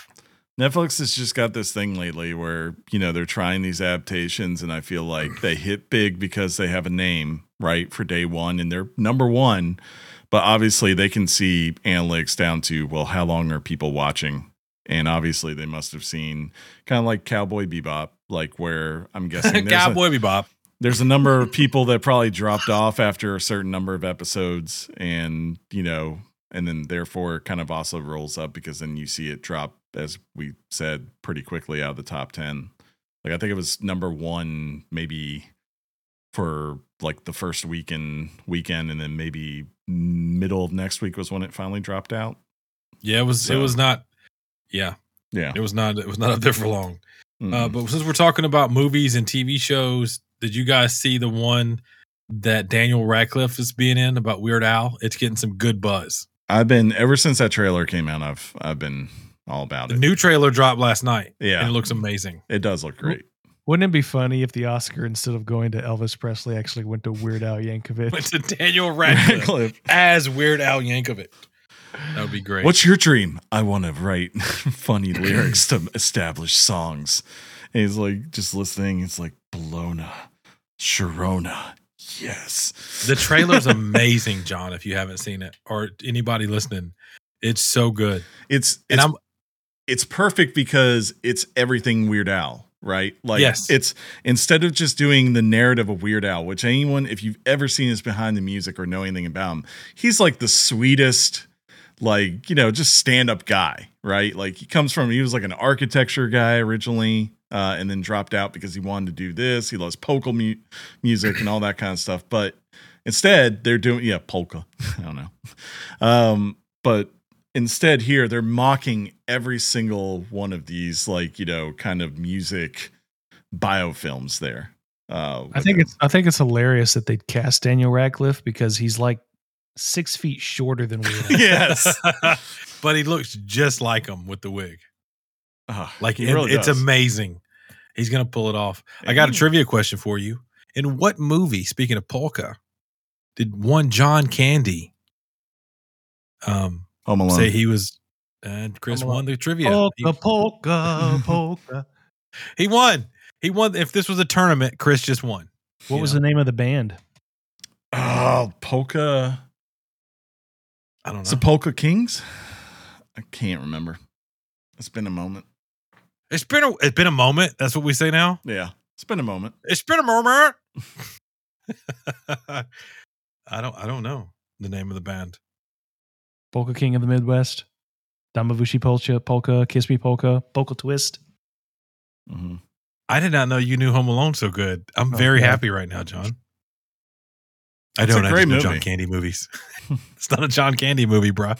It's Lies. John. It's John Candy enough. It really is. He was but just I like- mentioned christopher Huh? columbus is his favorite director like he stopped watching harry potter after the second one um I don't know if he was alive then. christopher columbus he's still alive Chris, No. it, it's Chris Columbus. Hmm. Chris Columbus. We know what it really is. Speaking I of know Chris, it's on the birth certificate. Chris missed the pivot, admitting that he won the tournament. Anyways, uh, yeah. Speaking of tournaments, PlayStation tournaments are finally coming to PS5 with an open beta. The feature originally debuted on PS4 back in 2016. It allows players to sign up for tournaments and compete in events and win prizes. All this will be fully integrated in the PS5. Quote PlayStation tournaments are on console competitions where players can compete against each other to win prizes ac- across PlayStation events, challenges, leaderboard competitions, and much more, according to a PlayStation blog post. Quote, the next generation of PlayStation competitive gaming will include new features and improvements, making the experience of finding and joining competitions easier. I've never used this feature, but Ever in um, my entire life. yeah. Never have I ever, bruh. But I could see if you're if you're in the fighting games, that makes a lot of sense. That would be a cool thing to have. Greatest fighting game of all time is not on PlayStation. That's true. Smash. Yep. Oh. Smash is the greatest fighting game ever. Well, I was gonna go with Virtua Fighter, Nope. Terrible. Soul Calibur. But Sean, you're supposed to say Apollo VR. Ugh. There's a Apollo. John, is that going to get you to get a VR? DeLone trained you in VR, bro. Oh, Creed VR, you dummy. Yeah, it's called Apollo. No, it's called Creed. I think it's called Creed, John. Creed. It's all Creed Hands of Glory or something. Rise to Glory. Have you watched his new movie yet? Uh, Creed's new movie. No, Stallone, the one that was on uh, Prime, PlayStation Mobile. Let's learn about this. Mobile. calls himself a fan. Sony has announced an expansion into mobile gaming. I was out of town Hmm. by establishing the Whoa, that's what you get for making fun of me, right by there. establishing tag, oh, TikTok. by establishing the PlayStation Studios and mobile division. In addition, they have acquired Savage Game Studios to develop a AAA, a quote, a AAA live service action game, end quote. Hmm. The directive is to develop, quote, innovative, on the go experiences based on new and existing PlayStation IP that meet PlayStation Studios' high quality standards. That's end quote. And will operate independently from the console division. Quote, the acquisition reaffirms Sony Interactive's Interactive Entertainment's commitment to delivering innovative experiences to new players around the world by expanding to additional platforms, end quote. Do you remember when Sony PlayStation did their own phone? Do you remember that? I do, and I wanted one because in Uncharted, he held it up in the game. Yeah. I wanted I was like, I, I looked; they were so expensive. hmm they were very expensive. Oh. I wanted one so bad. I thought that would be so cool. I still do, obviously. So I can see the first mobile game is God of War Ragnarok. Because, you know, let's face it, it's all it deserves. Song star. And and then like no, but I can see like little bit Big Planet making its way on here. Like um what's the what's the little blue guy that that showed up with the demo for the PlayStation 5? Oh yeah, Astrobot Astrobot. guy. Astrobot could be a, a, a star on this platform. Um, but yeah, it's just I think about their mobile game, their mobile phone, and I'm going, that didn't go well. but I mean, this is It was a reason it didn't go well. Like you couldn't go to Verizon and get it. I don't think. I think they chose. It was oh. so. It was weird. How it was weird. it- so it was hard to get. I think so. I, I wasn't an accident. I'm gonna laugh when it's resistance. Yeah, right. We don't know what AAA means, bro. It Insomniac could- keeps teasing like consistently every now and then on Twitter of resistance stuff, and everyone knows they're not making a resistance game for console at the moment. We know what they're doing there. So Well, I said I said a few weeks back that um, you know I, I believe that Sony is always toying with the next iteration of a handheld device. right, right. maybe this is experimental to them. See how that goes. To see Well, if there's a, to see if there's an interest in in their in their games when it comes to a mobile slash handheld device. And it will. This is why Sony will do it. And the Sony phone's coming back, and that's the only way to get the Sony game that we made on for nah, mobile. I think they're like Microsoft. That's a Sony move, dude. The old school Sony move. It, you'd be like, really? Does Sony even make phones anymore? No. I'll I go don't buy one so. right now. I'll tell you that much if they do. Not since they got rid of Ericsson. Remember when it was Sony Ericsson?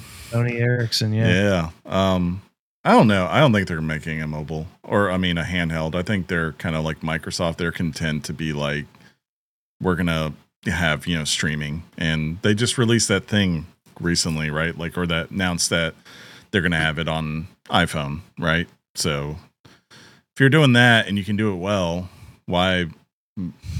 Why try to Well, they- convince people to buy a thing when they can just use a DualSense controller have a screen that they already own and you know play right there. Jesus. Because you're leaving a market share on the table.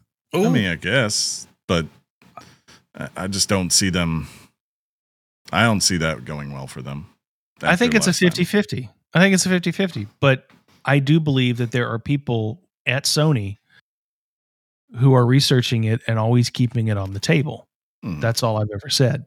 I've don't. I, I'm not suggesting that they are going to do it. I'm, sugge- I'm suggesting that Sony is not necessarily relinquishing that market, um, in the near future. That's all I said. Well, I'll tell you this per uh, Sony.com electronics and then the mobile section, there are phones. They're called the Xperias, X P E R I A, and they cost a lot of money. But they do have OLED screens, 4K, 120 FPS capabilities, That, No, they don't. $1,600 and it's yours. Eight hundred dollars and it's yours. Sony phones. That's only about half the price of a PlayStation 5 now. Go to Sony yeah, go to go to electronics.sony.com, John, and you'll see everything you need to see. Let's see it. Oh, From the future. it's a pre-order. Speaking of the future, we're going to go ahead and think about the future Ooh. and uh, keep this news thing rolling while John does research on his new Sony phone. due, due to high demand for the handheld console that outperformed Valve's expectations, the company has revealed that is already thinking about creating a successor to the original Steam Deck. So, yes, now you know we're talking about the Steam Deck. In a 50 page booklet about the Steam Deck, Valve revealed, quote, in the future, Valve will follow up on this product with improvements and iterations to hardware and software, bringing new versions of Steam Deck to market. This is a multi generational product line. Valve will support Steam Deck and Steam OS, Steam OS, sorry, well into the foreseeable future. We will learn from the Steam community about new uses for our hardware that we haven't thought of yet, and we will build new versions to be even more open and capable than the first version of Steam Deck has been. Has been. Has been. Has been. Has Um, yeah. Fun fact if uh, Valve finds something that makes money, they will latch onto it hard. Hence, they used to make a lot of games, guys. I don't know if you knew this back then, uh, but Valve used to be like putting out games like every year or two. And then uh, they invented Steam. And we didn't get a game for like a decade, it felt like. So, um, I mean, it, it seems it's not something I need, but it seems like definitely for those who maybe aren't part of the Nintendo, you know, uh, they're they're not like huge fans of Nintendo. They're people that primarily play on their PCs. This seems to be the product that finally was the perfect marriage. Where, oh hey, I have this huge Steam library library already. Um, and you're giving me certain things that I like about PC, like right, like having I know it has a higher refresh rate than like a standard, you know, like a Switch would, things like that, and decent enough graphics where they're okay with it. So if you can come back in a couple of years and put out another one of these that's able to even handle more beefier games and can do like a 165 hertz refresh rate um, and have expandable memory and all that, yeah, I'm I'm sure there'll be a market for it. So a handheld device for Steam has paid off for Steam. Yes, Interesting. Yeah, because they have like every game imaginable. Wow, Yeah.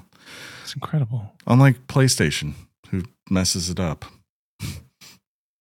Wow. hmm I don't. I, uh, uh, Chris, we gotta. Have you talked to Jeff about his happiness with his Steam Deck? Is it worth the price tag? Uh, I have not gone to talk to him about it because he was out of town last weekend. Um, but I will probably talk to him about it this weekend. I'll let you all know. But Yeah, find out if he took it with him to where he went, and Mhm. and all, all the all the deets. Do I that d- for us. I know We this. could we could bring him on the show as a topic.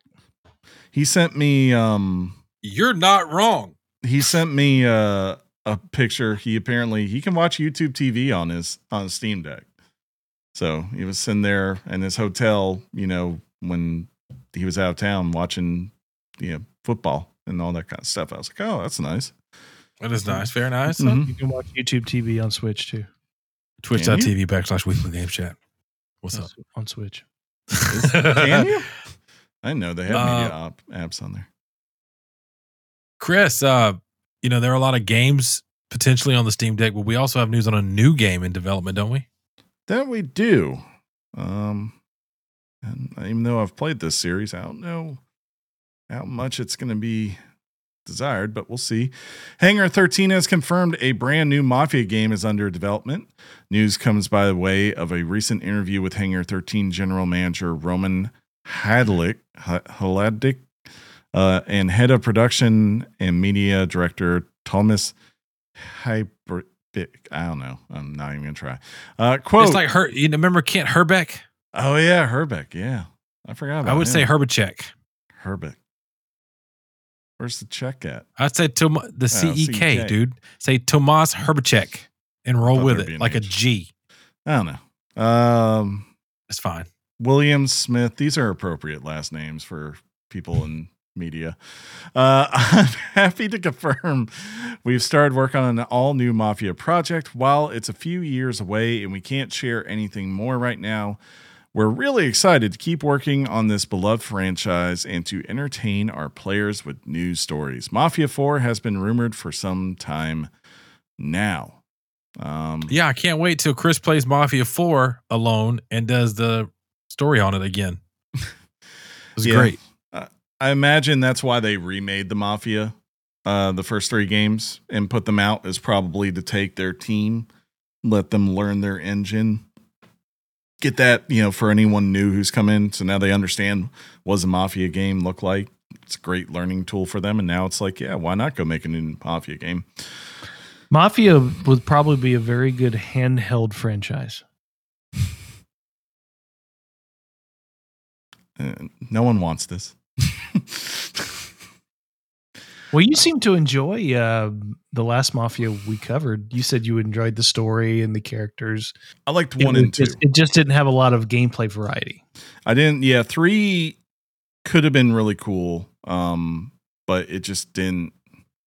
The open world kind of got old very fast, but I did like the main character um, because he wasn't some perfect saint, but you could also understand his uh, his motivations, his goals, and such. What was driving him? Um, maybe they could do one that's in the '90s because they've done the classics. You know, um, why not bring it a little bit more modern? Or the 80s, maybe they'll go to Miami and just do Vice City for Mafia. Well, I'm thinking of that Mafia uh, documentary on Netflix. hmm That was a cool, I think it was seven, late 70s, early 80s kind of vibe. hmm It was, it was really, Or- it was, it's real.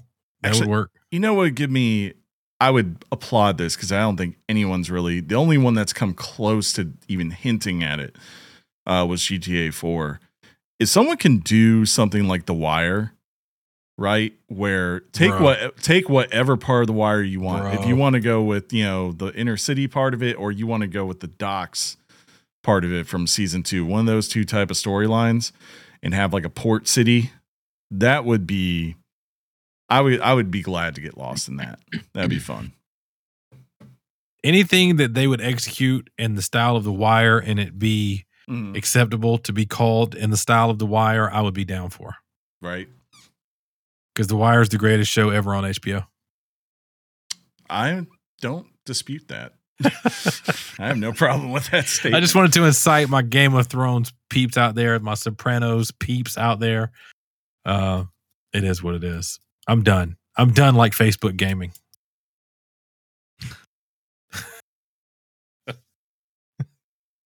Well, speaking of Facebook gaming, yeah, yeah. Facebook's uh, video game live stream app, known as Facebook Gaming, Yeah. it will be shut down and no longer accessible as of October 28th, 2022. But you still have time, folks. Get it in. Get it Hey, in. we need six months and rah, rah. We need six months. According to a post, quote, beginning on October 28th, 2022, the Facebook gaming app for iOS and Android will no longer be available. We want to extend our heart- heartfelt thanks to all of you for everything that you've done to build a thriving community I don't know of if it's gamers thriving. If Yeah. and fans since the app first launched. Uh, this was truly a community led effort to bring new gaming features to Facebook. Was Despite this, despite this, our mission to connect players, fans, and creators with the games they love hasn't changed. And you'll still be able to find your games, streamers, and groups when you visit Facebook in the gaming app. All streaming functionalities will still remain on the main Facebook app or webpage. The video game app specific to Facebook gaming will just no longer work. Like Farmville. It's the end of an era. it's the end of an era. Yeah, that thriving community that apparently Hmm. they're just deciding isn't worth That- it. Huh? Was this uh, was this Twitch basically? it was there for yeah, like their com- competition for like YouTube and uh and that On Twitch and, and stuff. Yeah. And I and Sean, correct me if uh, if I'm wrong. Do you know of anyone who like was anything that was big on Facebook gaming? No, Why I wouldn't didn't you even- ask I didn't even know it was a thing. Why Yeah. did- why wouldn't you ask me that question? Well, 'cause Sean, you're not a um, gamer. I wouldn't ask you about VR either, John. um, but I mean, I don't know. This always just felt like it- it's one of those things where you see someone else has like you know Amazon bought Twitch and, and you're like, oh yeah, we can do that and make money, and then sure enough, you find out it's not as easy as you thought. Facebook should buy Twitch. Mm. From Amazon? Do you remember when we went over the Stadia games? Mm-hmm. Uh, this is kind of like what the Facebook games look like. But in fairness, these are more like app based games, right? I just quickly went to Facebook gaming games. They do have Sushi Snake. Thank God.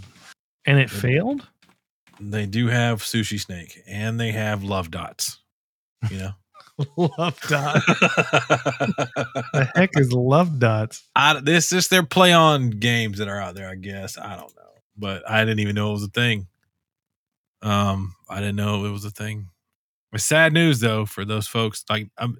It sounds like I'm capping right now. What? I'm not. I'm not. I'm being honest. I I don't I don't even I didn't even know it was a thing. Finally this week. That was the thing. Yeah, that was a thing. We did it. This is the last piece of news for this week. Uh, this is great news for those uh, gamers that you know that have disabilities. I love stuff like this.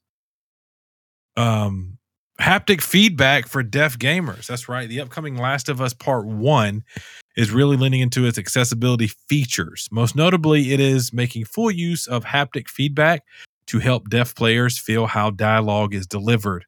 According to the PlayStation blog, quote, one feature which started as a prototype but ended up being really successful during play testing is a feature that plays dialogue through the PS5 DualSense controller as haptic feedback. That way, a deaf player can feel the way a line is delivered, can feel the emphasis along with the subtitles to give some sense of how that line is delivered. What's cool is I watched the documentary um, about EDM festivals, right? So that's music, John. Mhm. And there was someone who was she she they picked her out because she was deaf, and she said, "I know that you're like, why do I come to these festivals? Because I'm deaf." But she said she could feel the Yeah. music. They could. Mm. It's different for them, and the way she explained it in the documentary really kind of opened me up to like going, "Oh, okay, we should find ways to do stuff like this." I think it's great. I'm glad that the prototype worked, and I'm glad this is a thing for the people that need it. You, you guys think anything like that?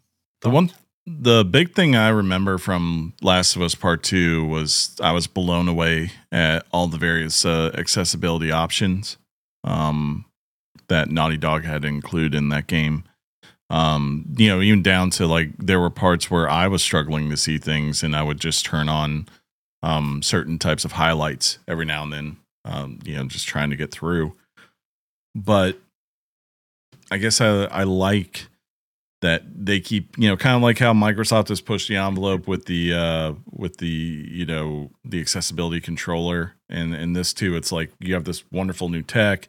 And sure like you know John's over there last week talking. He's like I would trade the haptic feedback for more battery life. And I think most of us would but if you put this in here why not use it for something good right? Like that can maybe make someone who you know hasn't been able to experience games in a certain way actually feel them in in a new way that is hopefully powerful for them.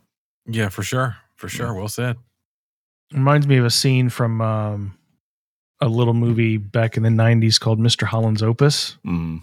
Never heard of it. where his son uh, was born deaf and he played a song by John Lennon and sort of used inflection through color for him to sort of experience the song in a in a in a more meaningful way.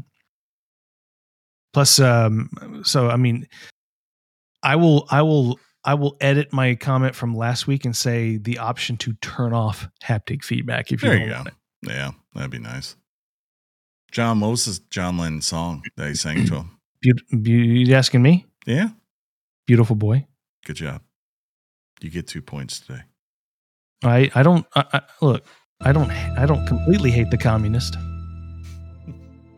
I don't think you. Oh, no. What? what? Oh no. Uh, anyways, on that note, Oh no. that seems like a uh, good reason to wrap this up Uh, because you know we just called Never. Just to be safe. Just to be safe.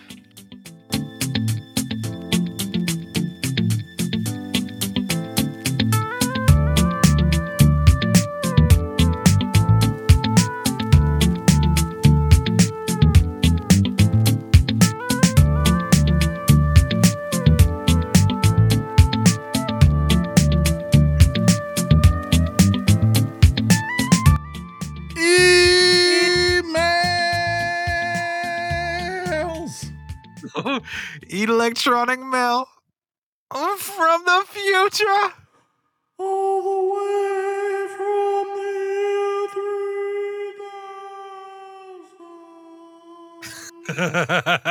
Ladies and gentlemen, this is the part of the show that we call emails. Uh, but it's not just that, it's your way of reaching out to us and, and getting involved in the show. It's your content. You make this up. Uh, before I let you know that if you want to send, well, I'll let you know this first. If you want to send an email to us, of course, weeklygameschat at gmail.com. That's old school. That's where we're at. We got a few we're going to read from there. But I got to tell you guys this because I, I need to know this. So as I'm scrolling Instagram, as I'm waiting for the, the news thing, right? Moe's Southwest Grill caught my attention. It said, What is your Moe's DJ name?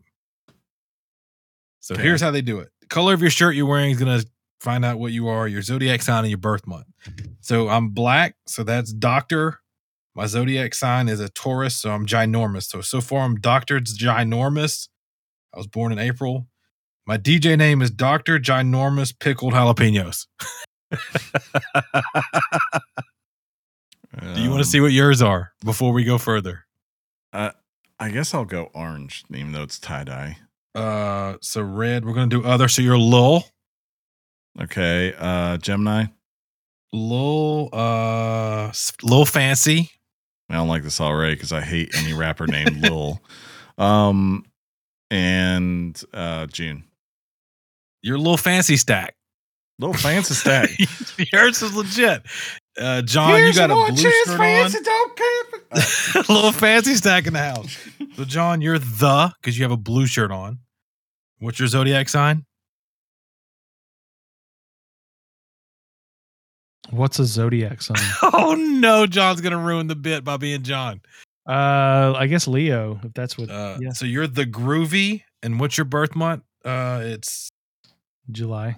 July. Yeah. So you're the groovy cilantro rice. That's your DJ name. Woo! So guys, if you don't follow Moe's Southwest Grill on Instagram, you should. You'll see that, and then maybe you'll write into us about what your DJ names were, huh? That'd be fun. Uh, we got we got a couple emails we're gonna read. We want to go ahead and get those done, uh, so you boys can handle that. I just want to point uh, I'm out. gonna start eating this breakfast for dinner, which looks amazing. I just want to point out there were two this week, and at about four thirty today, I was ready to go grab a gauntlet. So I just, I'm just warning people. You think I'm not serious? I will snap things. I'll snap that wonderful episode out that you all love, where we answered the greatest emails ever. It'll be gone tomorrow. I'll snap the Assassin's Creed Odyssey episode out.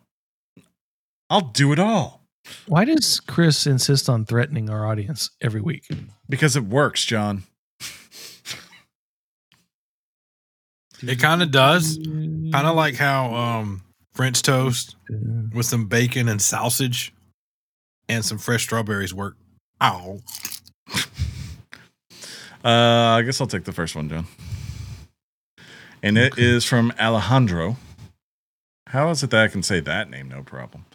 Um, and he says, Gentlemen, Is he talking to us? yes, first, thank you for last week's banger of a show. It You're welcome. banger. Here's my question.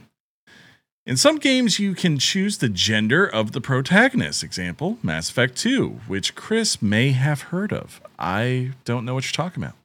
When the game gives you this option, do you tend to go male, female, or non binary? Follow up question When the game allows you to romance NPCs, which way does your needle swing, or do you go ACDC? Keep up the great work uh, Alejandro. And he had titled this email, by the way, ACDC. So that kind of makes sense now.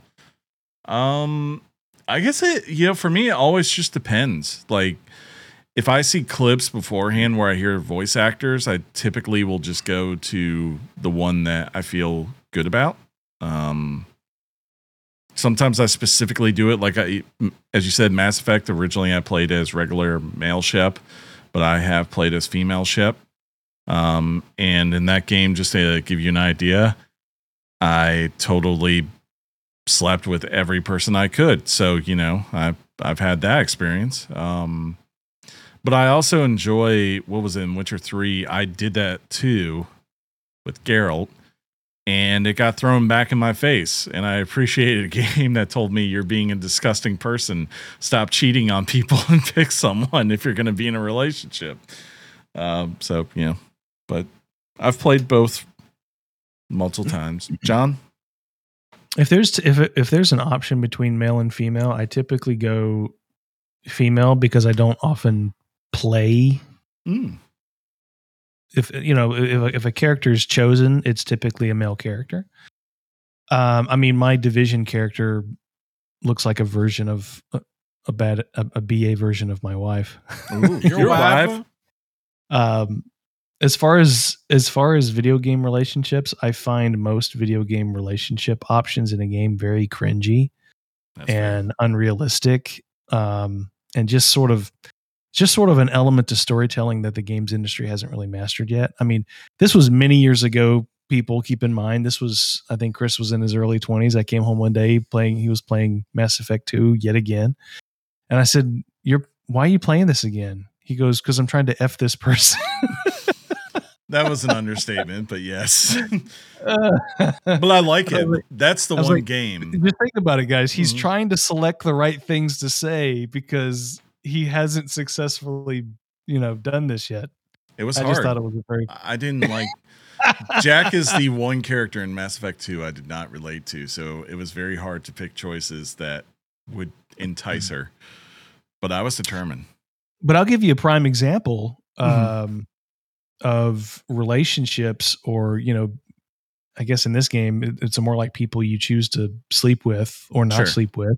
Odyssey was horrible with I that agree. stuff. It, I agree. it absolutely had no point. No. and it was and it was most of the time very cringy. It it even like it's a little bit more worthwhile in Valhalla, but even still, like it it didn't commit to it. it, And that's, like the, and that's one thing. In, in either games, it doesn't really commit to it. yeah, like this one. There's actually a person you could get with that you would think would mean a lot, right? And for a little bit, it feels like it's going to, and then it just kind of they they low key neuter it at the back half just to be like, oh yeah, don't worry about that. You know, life's good. in keep keep going. Yeah, just in- keep. It's just keep- funny how you said low key. ah, yeah, I see what you did there. Well, uh, which, which, which, by the way, um, reading um, reading stories for Assassin's Creed Mirage Mhm. has spoiled Valhalla for me. As Oh someone yeah, it, yeah. I was like, oh crap! Well, you've had That's two funny. years, John. yeah, you've had six months. I know, right? I've had two It's- years. In my in my current mindset, I I pick girls every time, females every time. Mhm. Okay.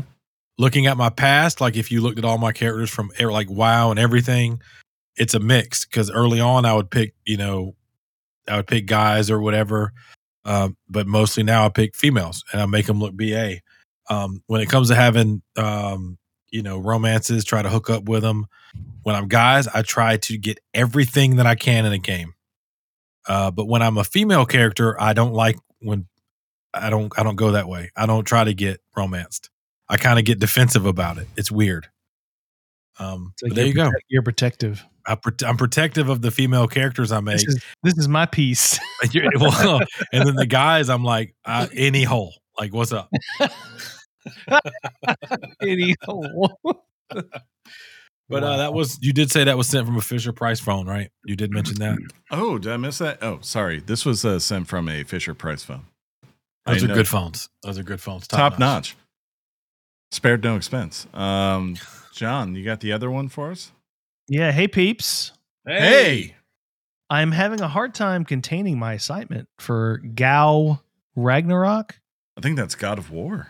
God Thank of War, Chris. John. Yeah. God of War Ragnarok. I wanted to ask if you guys and the listeners remember a video from PlayStation that posted on YouTube called quote Raising Kratos. Mm. It was an awesome documentary showing the making of God of War 2018 and had a lot of insight from Cory Barlog and the rest of the MSS eh, SMS uh, team of the ups and downs of game development. And I'm hoping they do something like that again for this game. For those who remember this documentary, would you watch another one for the upcoming game? Cheers. Uh, this is from uh, John, who sent uh, the email from my bidet via Bluetooth. That's a and that's smart quite bidet. awesome. John, Think about why it. haven't you? Nice. I Yeah. remember that documentary, by the way. Yeah, Yes. It was good. It was good. I don't know if it was on that documentary or it was a video posted on social media, but I remember the the the, the morning he uh Cory Barlog filmed himself opening Metacritic the morning the game came out. Do you remember this video? I do. I think that was on like Twitter or something. It was awesome. He's Yeah. like, okay, let's see what's going on here. And he looked and he just completely broke down. It's like all the stress and anxiety and pressure. It, it's one of those videos that makes you appreciate what these people go through, and not just people at Santa Monica, people who make tiny little mobile games, you know, Sure. go through with deadlines and pressure to make something that is of value to the marketplace That's not just true. something valuable to them something that means a lot to them something they put their hearts and souls into that you know society, you know that that people might just reject outright. Nothing personal but just the way the industry works. And when you see when you see something like that it just really makes you appreciate the kind of work that goes into making making your little hobby fun to play. You know what i mean Yeah. Very true. yeah, I mean, I would recommend that documentary on YouTube. I think you can still go and find it. It's really good. About and I think it generally focuses on how changing um, Kratos, raising Kratos implies that he was this immature, childlike, underdeveloped character in those three or four games, which is false, It's true. but nevertheless. Well, um, you know, I know uh, they've already announced that there's a cookbook coming out for uh for Meals from Ragnarok, co-written by one Alanah Pearce. Yeah, that's good stuff. Uh, I'm glad you brought that up. That's a good pivot to, Yeah. to a winner because that's where I was going to say I saw it from, but you just did. So perfect. That's Boom. your reminder, ladies and gentlemen, that in addition to weekly games chat at Gmail for, you know, electronic mail, you can Mhm. also get in touch with us uh, in the Twitterverse at weekly games chat. We have a direct message. That's a DM um, from one tone. Did they slide?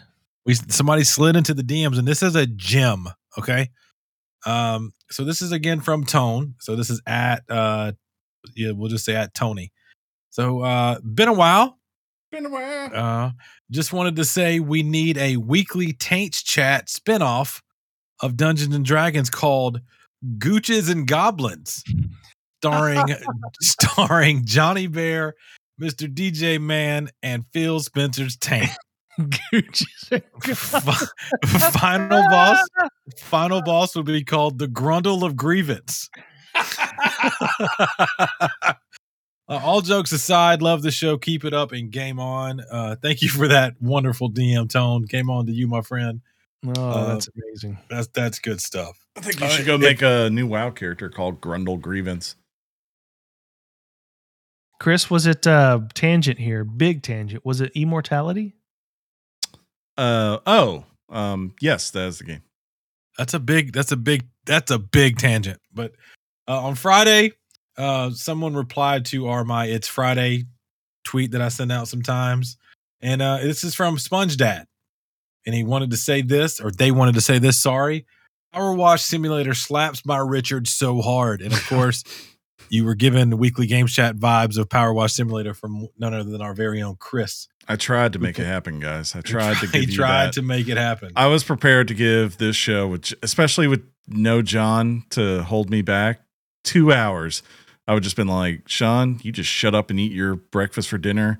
I'm about to take you on a power wash simulator journey about all the things that I made so fresh and clean, pure. It's a very high powered, dangerous bidet.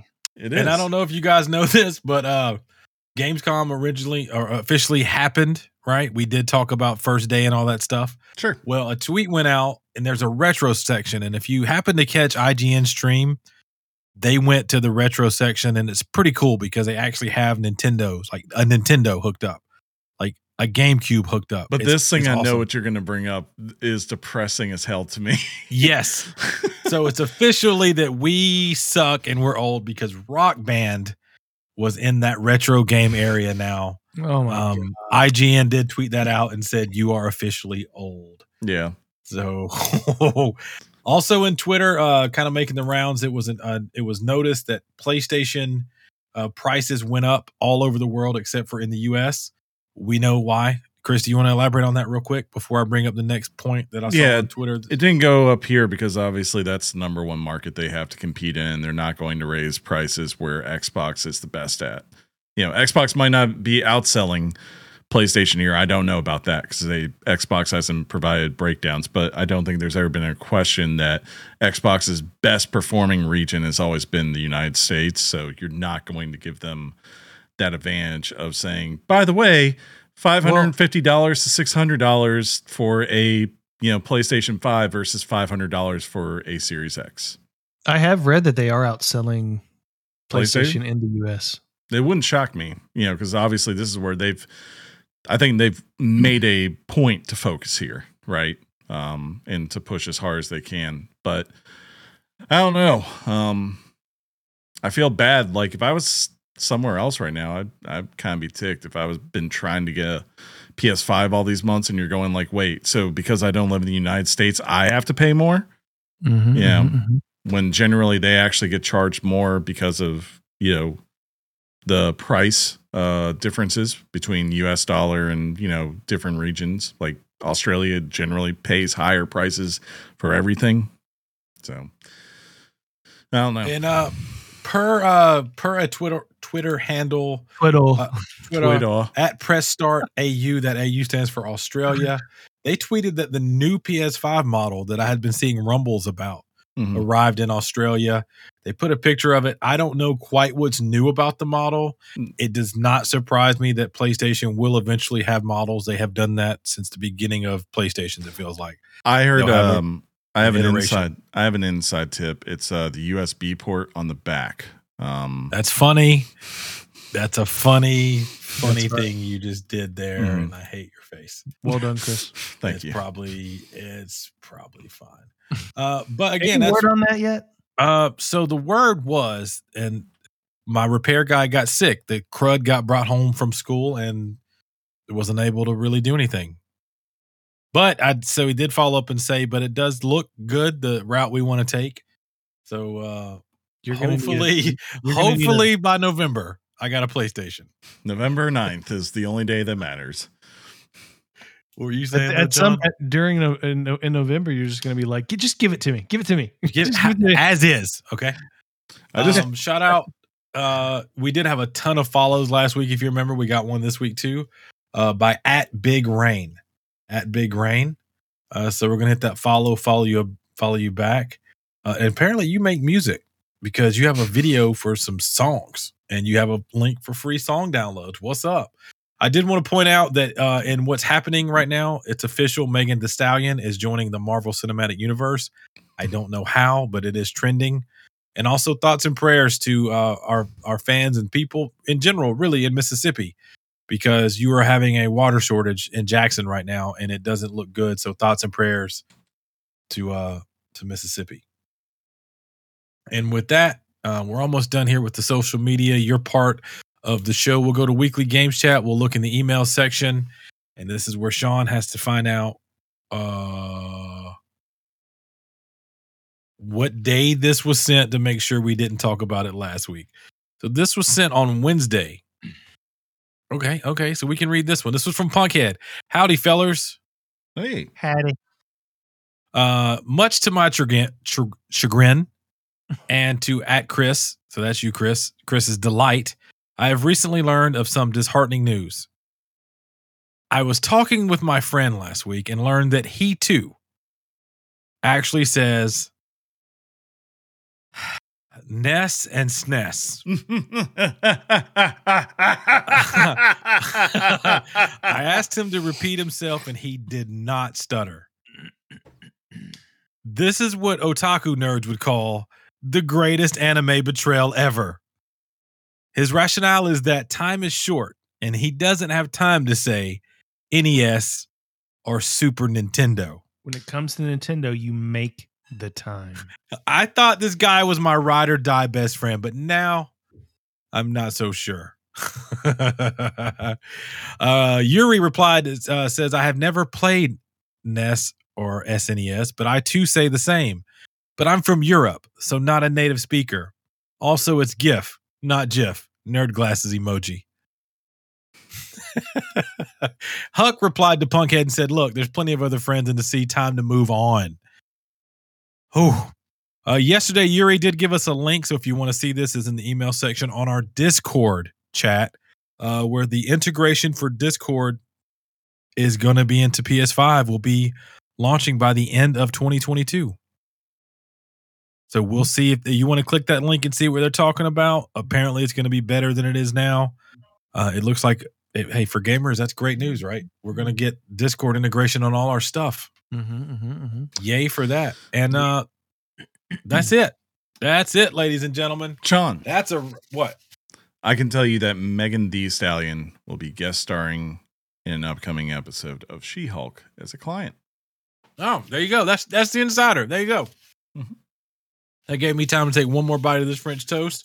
But ladies and gentlemen, this has been episode number three have 371. We talked about Red Matter 2 VR game. Thank you so much for that. Wherever you download our podcast, we thank you for that. Please make sure you leave us a nice five star review so people like yourself can find us and we can continue to grow this community. Speaking of this community, shout out to everyone who watches on twitch.tv, weekly games chat. We appreciate you. If you want to send an email to the show, of course, it's weeklygameschat at gmail.com. We're on Twitter at Weekly Games Chat. And of course, we have the world's greatest Discord community. So you know you want to join that. Woo! Now I'm going to look to my friends Chris and John. And like I always do, smile and tell them both how much I love them. And to both, game on, game on, John, game on, Chris. Game on. Everyone go out and watch the Artemis 1 launch this Saturday. Do it. For sure. Game on, everyone. Peace out, everybody. Your mom's box. Bug life.